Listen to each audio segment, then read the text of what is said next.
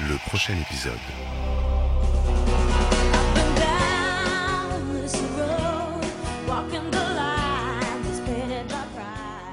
Bonjour à tous, aujourd'hui dans le prochain épisode, je vous parle des émotions dans les séries télévisées. Les séries sont avant tout des récits médiatiques de fiction qui racontent des histoires aux téléspectateurs. Oui, mais voilà, de ce point de vue, on peut dire que le cinéma fait exactement la même chose. Pourtant, regarder une série et un film n'implique pas tout à fait le même engagement affectif. Car la série est plus longue, plus fragmentée aussi, là où un film est pensé comme une expérience immersive et collective qui ne se vit qu'une fois. Non seulement les séries suscitent les émotions, mais elles permettent aussi de les représenter avec un grand réalisme. Faisons donc un petit tour d'horizon des émotions sérielles. Welcome back, Upper East Siders. After a long, hot summer away, I see it didn't take much time for you to dirty up the clean slates I gave you. My inbox is overflowing, so let's get to the good stuff, shall we? Spotted. Chuck Bass up to his old tricks. Poor bee. I guess nothing good lasts forever. As for a certain leggy blonde by a Hamptons pool, looks like Serena left big shoes to fill, and someone finds them the perfect fit. La principale émotion que les séries provoquent, c'est bien sûr l'attente, et c'est là que les séries se distinguent le plus du cinéma. En se constituant de plusieurs saisons, de plusieurs épisodes chacune, pour le spectateur n'est qu'attente et transformation. L'attente insoutenable d'un épisode à l'autre ou d'une saison à l'autre pour savoir si oui ou non Michael Scofield parviendra à faire échapper son frère dans Prison Break, si Ross et Rachel dans Friends finiront par se dire qu'ils s'aiment, ou si le docteur Samuel Beckett de Code Quantum finira par rentrer chez lui après d'innombrables voyages dans le temps. Hang in there. It's gonna happen. Well, okay, now how do you know that? Because she's your lobster. Oh, she's going somewhere. Come on, you guys. It's a known fact that lobsters fall in love and mate for life. And you know what? You can actually see old lobster couples walking around their tank, you know, holding claws. Like,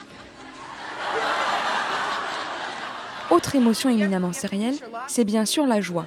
Nous avons tous en tête le plaisir éprouvé en septembre de retrouver nos personnages préférés après quelques mois d'absence, et la joie non dissimulée ressentie lorsque les personnages viennent à bout d'un obstacle, trouvent l'amour, ou même rient à gorge déployée. Pourtant, cela ne va pas de soi. Même si les séries parviennent à ce point à nous rendre sensibles aux mésaventures des personnages, c'est parce que la sérialité met en place un fort sentiment d'identification. En se projetant dans l'identité du personnage, tout est comme si chaque bonne chose arrivant au personnage nous arrivait à nous aussi par la même occasion. Mark died this morning at 6:04 a.m. The sun was rising. His favorite time of day.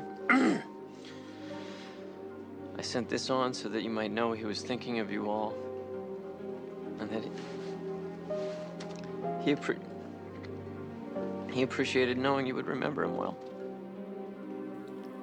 Bien sûr, l'émotion la plus vive que tout spectateur puisse ressentir en regardant une série qui l'aura suivi depuis le début est celui de la perte.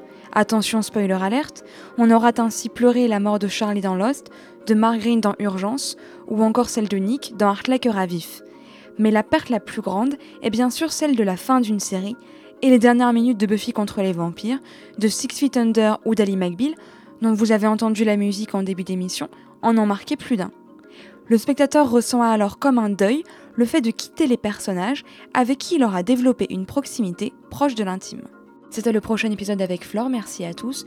Vous pourrez retrouver le podcast sur www.radiocampusparis.org et je vous retrouve dans deux semaines pour le prochain épisode du prochain épisode.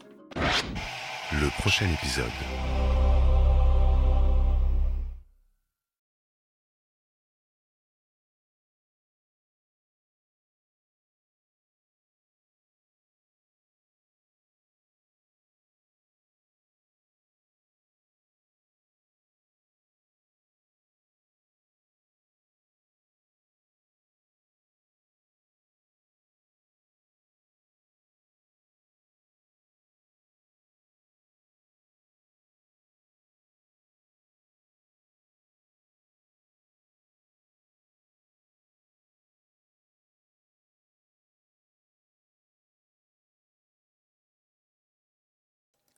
En somme, les séries sont capables de construire d'incroyables imaginaires dans lesquels le spectateur, par des mécanismes de projection et d'identification, pourra s'abîmer.